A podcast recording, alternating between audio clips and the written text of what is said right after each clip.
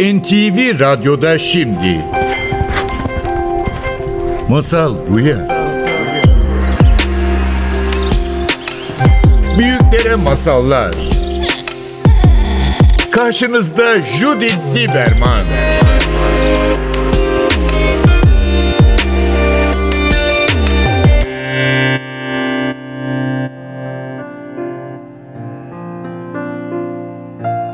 Masal Buya'ya hoş geldiniz. Bugün Ceyda Düvenci ile birlikteyiz. Ceyda hoş geldin. Hoş bulduk. Evet ve bugün ikinci defa buluşmaya e, çalışıyoruz. Sonunda gerçekten buluşabildik. Çok mutlu oldum. Aynen. Özellikle seninle konuşmak istediğim sebebi şu. Şu an birçok insanlar var bizim gözümüz önünde. Sen tabii ki çok gözümüz önündesin. Ama senin kadar yaratıcı bir örnek hiç kimse göremiyorum. Yani oyuncusun tabii ki ama bundan o kadar daha fazlasın ki birçok alanlarda ve özellikle fikir alanlarda, ilham veren alanlara e, giriyorsun. Hepimiz seni bir oyuncu, bir anne, bir içerik üreticisi olarak da e, çok takip ediliyorsun tabii ki. Ve orada içerik üreticisi olarak çok tatlı bir serin var. İşte bana iyi gelen, sana iyi gelsin. Ve ilk önce bunu sormak isterim. Yani bu kadar geniş bir alanda senin merakın, senin yaratıcılığın besleyen nedir? Öncelikle teşekkür ederim beni davet ettiğin için. Çok keyifli seninle zaman geçirmek. Çok kıymet verdiğim birisin. Çünkü çok kıymet verdiğim bir şeyi çok güzel bir şekilde sırtlandın ve e, masallar yani. Ve bize bile yetişkinlere bile sadece çocuklara anlatmak için değil çocukluğumuzu hatırlatan bir şey masal. Senin sayende ben de artık masal anlatabilen bir anne oldum. Masal üretebilen bir anne oldum. Bu tamamen senin sayende. Her şeyden önce çok teşekkür ederim. Ben çok teşekkür Ee, ederim. ne diyebilirim? Aslında tam olarak e, Perşembe günleri yaptığım yayının özeti ya da başlığı benim bu halde olmama sebep bana iyi gelen size de iyi gelsin. Çünkü öyle zamanlardan geçiyoruz ki gerçekten bana iyi gelen sana iyi gelmezse, sana iyi gelen bana iyi gelmezse, bana iyi geleni ben senden saklarsam, sana iyi geleni sen benden saklarsan biraz tekerleme gibi oldu, masal başlangıcı gibi oldu ama Aynen. sanki mutluluk çoğalmayacakmış gibi. Bu da şuradan yola çıkarak oldu aslına bakarsan. Evliliğimle ilgili çok paylaşım yaptığım bir dönem var benim. İşte 3 yıl önce. Yine sosyal medya hesaplarında. Ee, ve hep böyle bir kesim çok ilham alıyoruz. Hani mutlu evlilik var, aşk var, bizi buna inandırıyorsun ve bize umut oluyorsun diyordu. Kızımla olan yolculuğumu da paylaştığımda bunu geri dönüşü hep böyle oluyordu. Bir kesimde ne bu böyle gözümüze gözümüze sokuyorsun diyen klasik bir kesim vardı. E, ve ben bunları böyle düşündüm. Ben biraz düşünürüm böyle başıma gelen şeyleri, yorumları, olayları. Biraz fazla derin düşünürüm. Bunları böyle bir süre düşündüm. Dedim ki hangi grubun peşinden gitmeliyim? Yani gözlerine mi sokmamalıyım ve olmayanın içini mi cızlatmamalıyım? Yoksa evet gözlerine sokmalıyım ve olmayanın bile bir umut ışığı mı olmalıyım? Oradan yola çıktı mesele. Ve sonra dedim ki ben sadece evliliğimi, kızımla olan mücadelemi değil, bana iyi gelen her şeyi ama umutsuzluğa kapıldığım ve çıkabildiğim her anı da yani paylaşacağım. Ez cümle dedim ki aslında hayat mottosu bu benim için. Hiç yaşadığın hiçbir şeyde yalnız değilsin. Hepimiz aynı yollardan geçiyoruz. Aynı çaresizlikleri hissediyoruz. Aynı güçsüzlükleri hissediyoruz ama bir yandan da aynı gücü hissediyoruz. Aynı umutlara sahibiz. Aynı aşkın peşindeyiz. Bulduğumuz aşka hepimiz aynı şekilde bağlıyız ve sahip çıkıyoruz. Aynı derecede başarılı anneleriz. Aynı derecede iyi kadınlarız, iyi eşleriz diyebilmek aslında mesela. Bu da ister istemez insanı içerik üretici olarak hiç düşünmemiştim kendimi ama e, hani en azından şöyle bir yere götürüyor. E, evet daha çok okumalıyım, daha çok öğrenmeliyim ve paylaşmalıyım gibi bir şey oluyor. Ki gerçekten bunlar için yani insanlara iyi gelecek diye sen de çok okuyorsun, çok keşfediyorsun, çok öğreniyorsun ama Evet. senin söylediklerinden çok ilginç çeken şey oldu. Yani biraz sosyal medya nasıl kullandığımızı çok iyi dikkat etmemiz gerekiyor. Yani Aynen. e, kimisi kendini kıyas yani böyle büyük bir risk bu yani. Sosyal medya bir aynadır. Peki kıyaslanmak mı bağlanmak benim için her zaman çok güzel bir hatırlatıcı oluyor. Yani bir ilişki içinde ne yapıyorsun? Kıyaslanıyor musun? Yoksa bağlanıyor musun? Şimdi sen aslında bunları söylüyorsun. Eğer kıyaslanıyorsan kendimle o zaman niye benim gözüme sokuyorsun? Ben de yok sen de var. Olmaz işte haksızlıktır. Orada bir kıyas yaklaşımı var.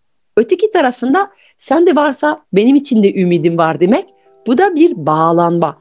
Hepimiz birlikteyiz. Yani diyorsun ki ben sosyal medyada olmaya devam edeceğim ama kullanıcı kullanıcı aslında kendine bakacak yani sonuçta. Biz sosyal medya kullandığımız zaman, bir insan gördüğümüz zaman bu herkesin tercihidir. İlham mı alacağım yoksa kıskanacağım? Ve aslında her kıskanmanın altında biraz ilham yatmıyor mu? Yani ben hep şey düşünüyorum. Bir, bir şeyin imreniyorsan demek ki içinde bir aç böyle bir tarafı diyor ki ben bunun tadını bakmak istiyorum. E bu da bizim pusulamız aslında. Belki o imrenmeler, bu hafif kıskanmalar e, biraz kurak asıp kendimize izin verip bir şey dememiz gerekiyor. Demek ki belki biraz oraya yolumu kırmalıyım. Demek ki bunu hayatımda daha fazla almalıyım. Üreten bir kişiyi görüp kıskanıyorsam belki demek ki hayatımda daha fazla üretmek için alan açmam gerekiyor. Küçük olsa bile. Onu ilham olarak görmeyi tercih edebiliriz aslında bir tercih. Ve sen de tabii ki bunu yapmak için çok büyük bir emeğin var bunun arkasında. Çok büyük bir okuman var, bir paylaşımın var. Bundan bahset biraz bize. Evet tabii söylediklerinden o kadar çok şey konuşmamız gerekiyor ki kıyas mesela ben kıyası çok sert bir yerden bıraktım hayatımda. Kızım doğduktan sonra beyin kanaması geçirdikten sonra teşhis konduktan sonra Amerika'daki terapistlerimizin ortak dili şuydu çocuğunun yapamadıklarına değil yapabildiklerine odaklan. Ve hiçbir zaman diğer çocuklar şunu yapıyor benim çocuğum yapamıyor. Diğeri öyle yürüyor benimki yürüyemiyor. Öyle konuşuyor benimki konuşamıyor gibi kıyaslara girme. Beni ilk terbiye ettikleri yer kıyaslama oldu Çok yani. güzel.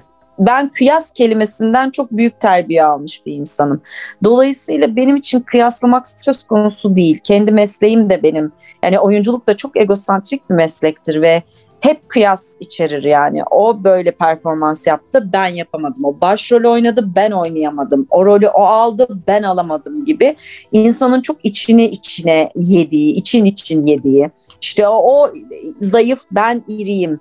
Ben zayıflayamıyorum, onun gibi olamıyorum. O elbiseyi onun gibi taşıyamıyorum gibi gibi gibi. Bizim çok büyük mesleki deformasyonumuzdur kıyas. Ben kıyas e, kelimesinden vazgeçeli 10 yıl oluyor. Hmm. Dolayısıyla oraları çok artık yazık buluyorum yani. Çok zaman kaybı buluyorum ve çok üzülüyorum. Kıyaslayan annelere üzülüyorum, kıyaslanan çocukları üzülüyorum, kıyaslanan kocalara üzülüyorum. Topluluk içinde böyle bak görüyor musun onun kocası bunu yapıyor sen yapamıyorsun dendiğinde çok üzülüyorum. Çok zaman kaybı bunlar açıkçası. Bir şey söyleyeceksin sustum. Yok yok yok yok gülüyorum çünkü gerçekten bence anneliğe girmek benim için de kesinlikle bir yani hep şey dedim hiçbir zaman hayatımda o kadar çok rakam olmamıştı. Hamile olduğum andan itibaren işte başlıyor haftalar, kilolar işte her şey bir kıyas işte Tabii, tabii. her doktor randevudan çıktığım zaman insanlar beni rakamlar için kaç gram var çocuğun işte kafatası kaç santim sanki ne yapacağız Tabii. burada yani böyle bir şey ölçmeye çalışıyoruz ya bir can bir mucize ölçmeye çalışıyoruz senin mucizen kaç gram. Yani bu çok acayip. Zaten e, onu bırak yani yemek yedirirken çocuğum diyorsun ya yani bak kardeşim bütün tabağını bitirdi. Sen de bitir. Niye? Neden?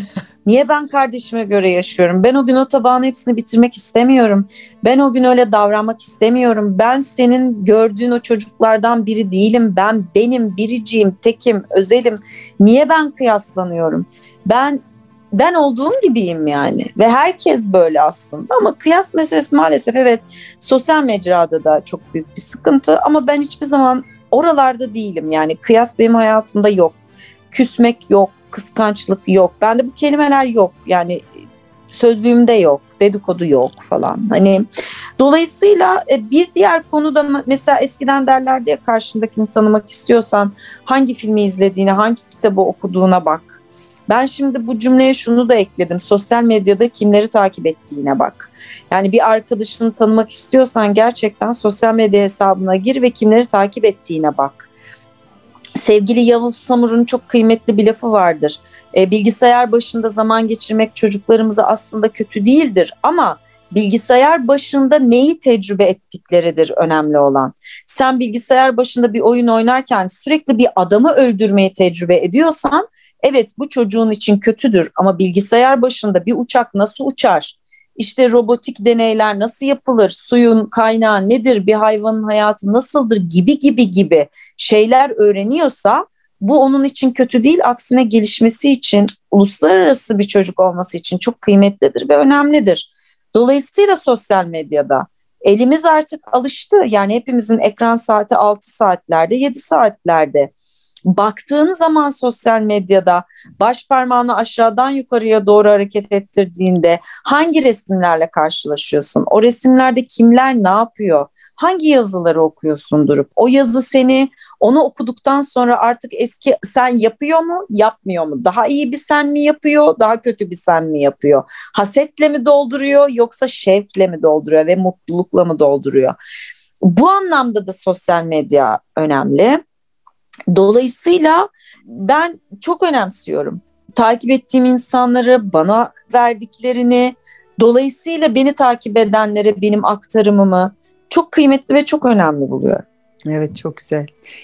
Peki o sosyal medya böyle çok e, gerçekten çok ilginç bir alanı ama aynı zamanda girişte hemen şey dedin, bahsetmeye başladın. Yani çocukların hayatına girdiğin zaman bir hikaye anlatıcısı oldun. Zaten senin e, kızın için yazdığın kitaplar oldu ya da kızın için değil ama kızın dünyasını da anlatan, kızının evet. durumunu anlatan kitapların oldu. Orada zaten hikayeler yayınladın ayrıca ama bir de evde hikaye anlatıyorsun diye duyuyorum. Evet. Bu deneyimin evet. nasıl? Ee, biraz e, masal bu ya da hep masallardan da bahsediyoruz.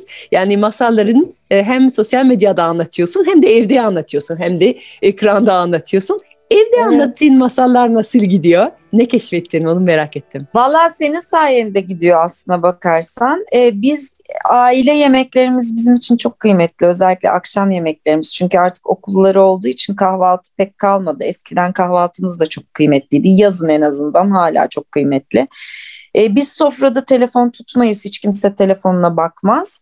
Bir de belli bir saatten sonra televizyon bir saat açılır her gün evde. Daha fazla televizyon da hiçbir zaman çalışmaz. Hep müziğimiz vardır.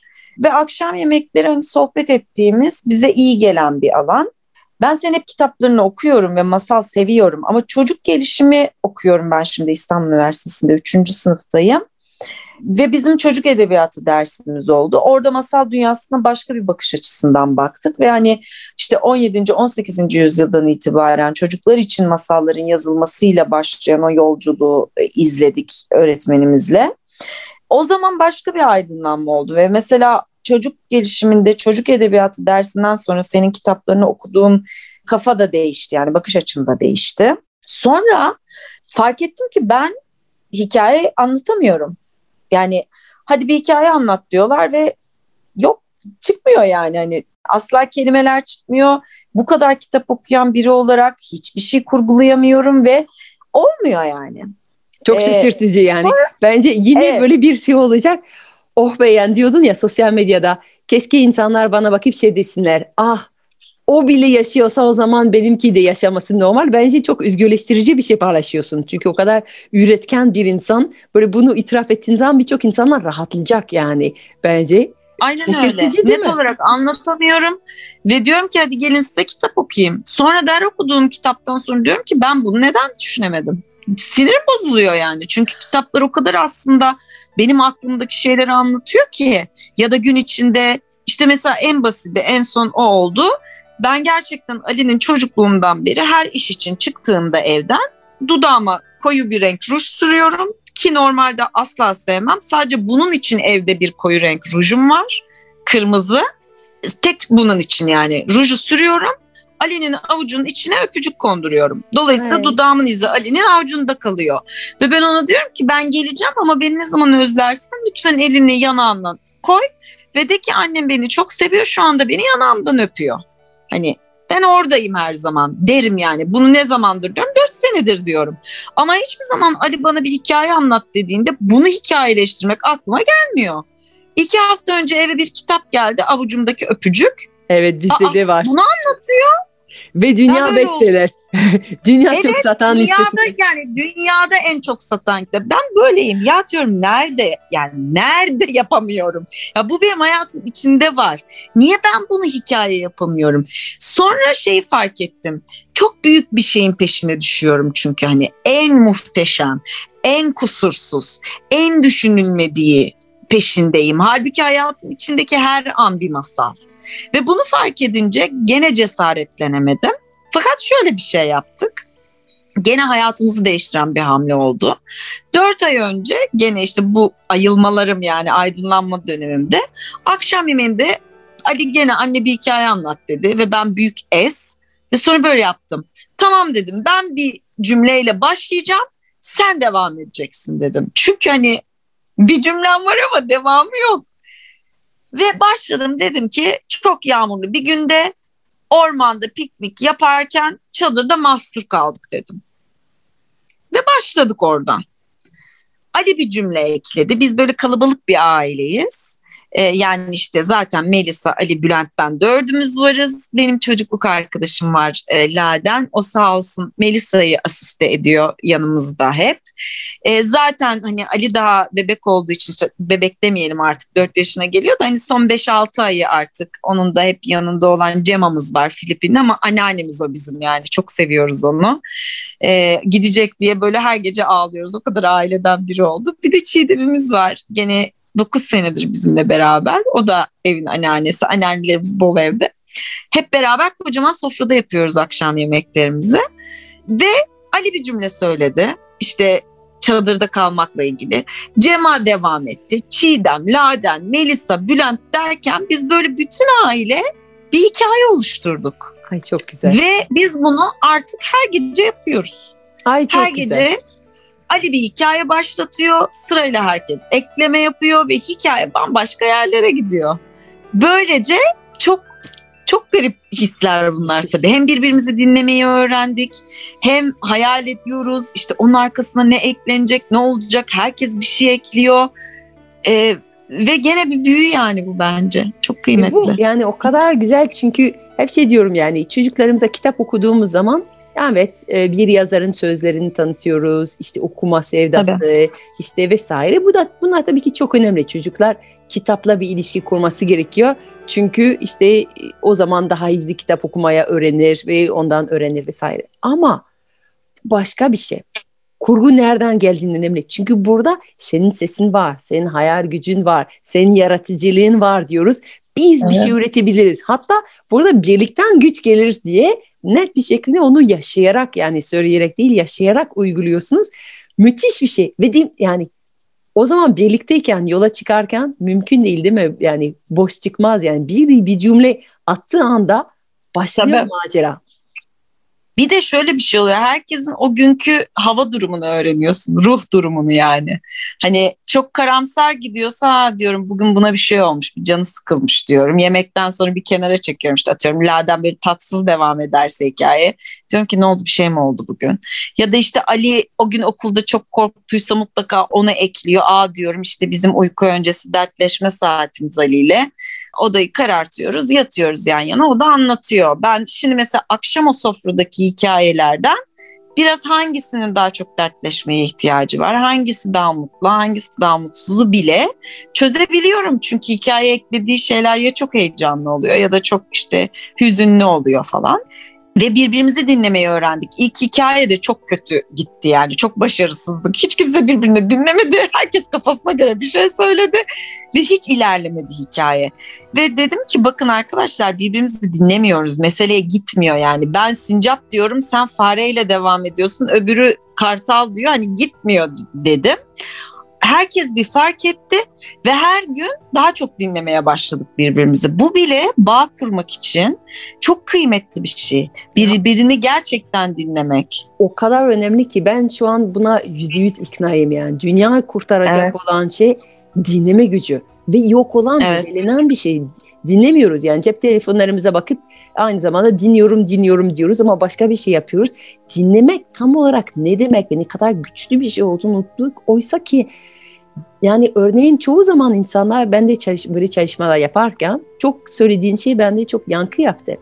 Çünkü dinlemiyorlar. Niye dinlemiyorlar? Çünkü benim cümlem ne olacak merakından e, ötekileri dinlemiyor. Ha üç kişi kaldı. Üç kişi sonra benim şey söylemem gerekiyor. Ne söyleyeceğim diye bu defa hiç dinlememeye çalışıyor. Çünkü tamamen kendinden odak, odaklı. Ben ne diyeceğim? Oysa ki bir ben diye bir şey yok. Bir biz diye bir şey var. Sen eğer dinliyorsan ve hiç düşünmüyorsan yani boş e, bardak dinliyorsan o zaman sıra ilerleyecek, ilerleyecek ve her defasında daha fazla bir ipucu ve zannediyoruz ki bizim cümlemiz böyle bütün oyun değiştirmeli. Her işte baştan. Hayır. Bizim sadece çorbaya bir tuz, bir tutam eklememiz yetiyor. Çünkü herkes bir tutam ekleyince zaten güzel olacak. Yani o dinlemek ve dinleme gücü artıran çok bir şeyler yok. O yüzden sizin bulduğunuz oyun gerçekten bence her eve tavsiye edilebilir. Çünkü Evet. yaratıcılıktanse bile dinleme gücü artırabiliyorsak yaratıcılık onunla birlikte gelir. Yani fikirler illa içinden gelmiyor. Fikirler bazen böyle kulaklarımızla birlikte dışarıdan yakalıyoruz ve ondan sonra Aynen. bizden geçiyor. Çok çok sevdim bu akşam ritüelleriniz. Bence gerçekten çok değerli bir şey. Aklıma şey geldi bu Krishnamurti'nin çok sevdiğim bir söz var. Diyor ki duymak ve dinlemek arasındaki fark öyle tasvir ediyor.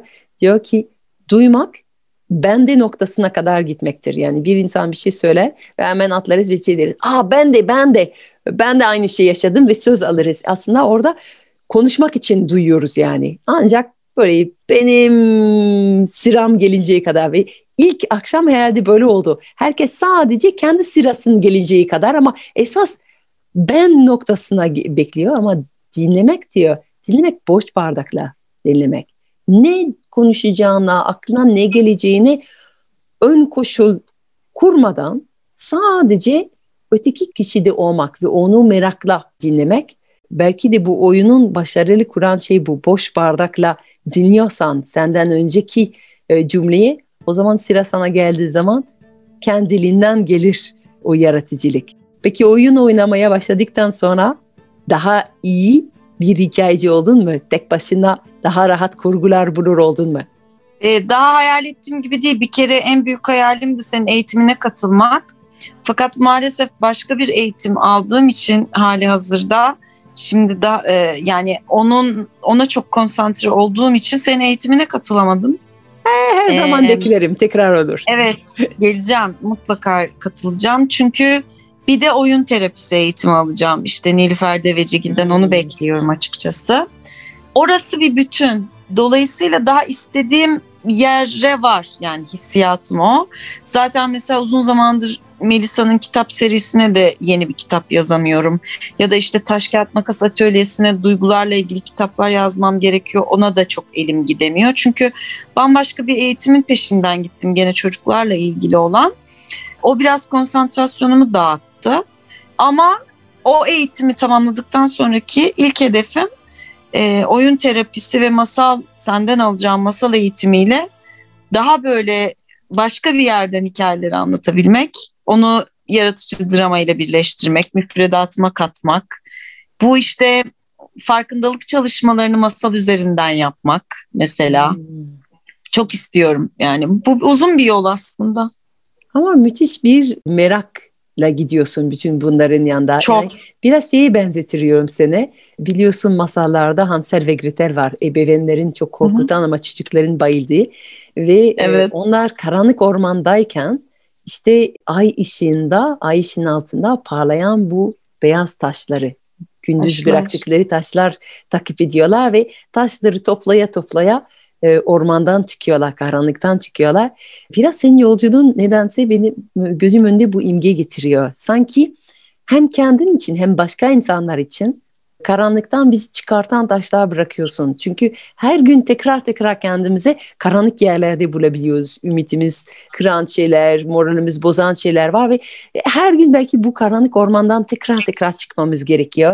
Aile olarak, anne olarak, e, yaratıcı kişi olarak ve Orada sen kendini taşlar koyuyorsun. Diyorsun ki benim yolculuğum buradan gidecek, şundan gelecek. Ve ondan sonra diyorsun ki ben bu taşlar bir de arkamda bırakırım ki insanlara derim ki bu taşları takip ederek ben biraz daha aydınlık bir yere doğru gittim. Haydi gelin benimle. Ee, çok müthiş bir ilham oluyorsun hem kendine hem çevrene ve e, bu beni çok etkiliyor. Ee, çok e, Çocuk gibiyim ya. hayranım. Bunu hani nasıl ta- tarif edebilirim inan bilmiyorum. Deli gibiyim. Yani böyle mesela bir film seyrediyoruz Bülent'le oturuyoruz. Böyle kalbim ağzımda atıyor ve bayılıyorum filme. Hemen herkes izlesin istiyorum o filmi mesela. Ve hemen işte paylaşıyorum. Ya da bir kitap okuyorum ve bir cümle beni böyle üç gün düşündürüyor ve artık eski ben olmuyorum. Yani o cümleyi okuduktan az önceki Ceyda'yla okuduktan sonraki Ceyda zaten farklı oluyor. Bir de o cümlenin üstüne üç gün düşündükten sonra bir şeyleri hayatımda değiştirdiysem gene başka bir Ceyda oluyorum.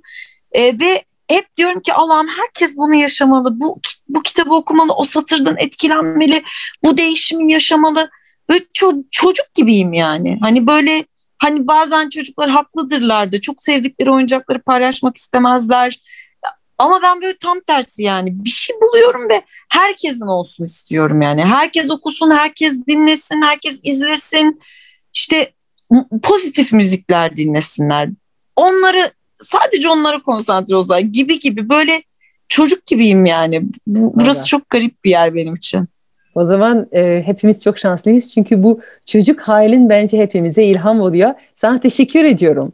E, hem bu sohbet için hem bu her gün dağıtın bu ilham ve yoldaşlığın hepimize. İyi ki bu yolda o kadar büyük bir heyecanla yürüyorsun. Çok çok kıymetli bir iş bence.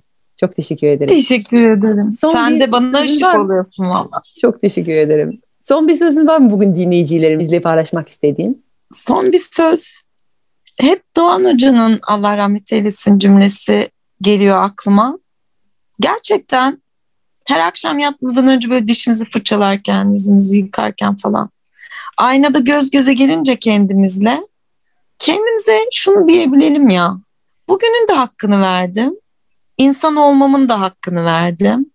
Anneysem, babaysam, ablaysam, her neysem, statüm her neyse bunların da hakkını verdim. En az bir insanın gülümsemesine sebep oldum. Yolda yürürken hiç tanımadığım en az bir kişiye selam verdim. En az bir kişiyi gerçekten dinledim. Hak ettiği gibi dinledim. Kendime iyi gelecek bir şey yaptım bugün ve sahip olduğum her şeye şükrediyorum diyebilmek ve günü öyle bitirmek. Galiba en önemli şey bu. Oh, çok teşekkür ederim bu söz paylaştığın için ve benim davetim kabul ettiğin için. Ben teşekkür ederim beni davet ettiğin için. Judith Lieberman'la Masal Buya'nın bugünkü bölümü sona erdi. Kaçıranlar ve tekrar dinlemek isteyenler için programın tüm bölümleri NTV Radyo'nun web sitesinde Apple, Google, Spotify podcast hesaplarında istediğiniz zaman ulaşabilir, istediğiniz yerde dinleyebilirsiniz.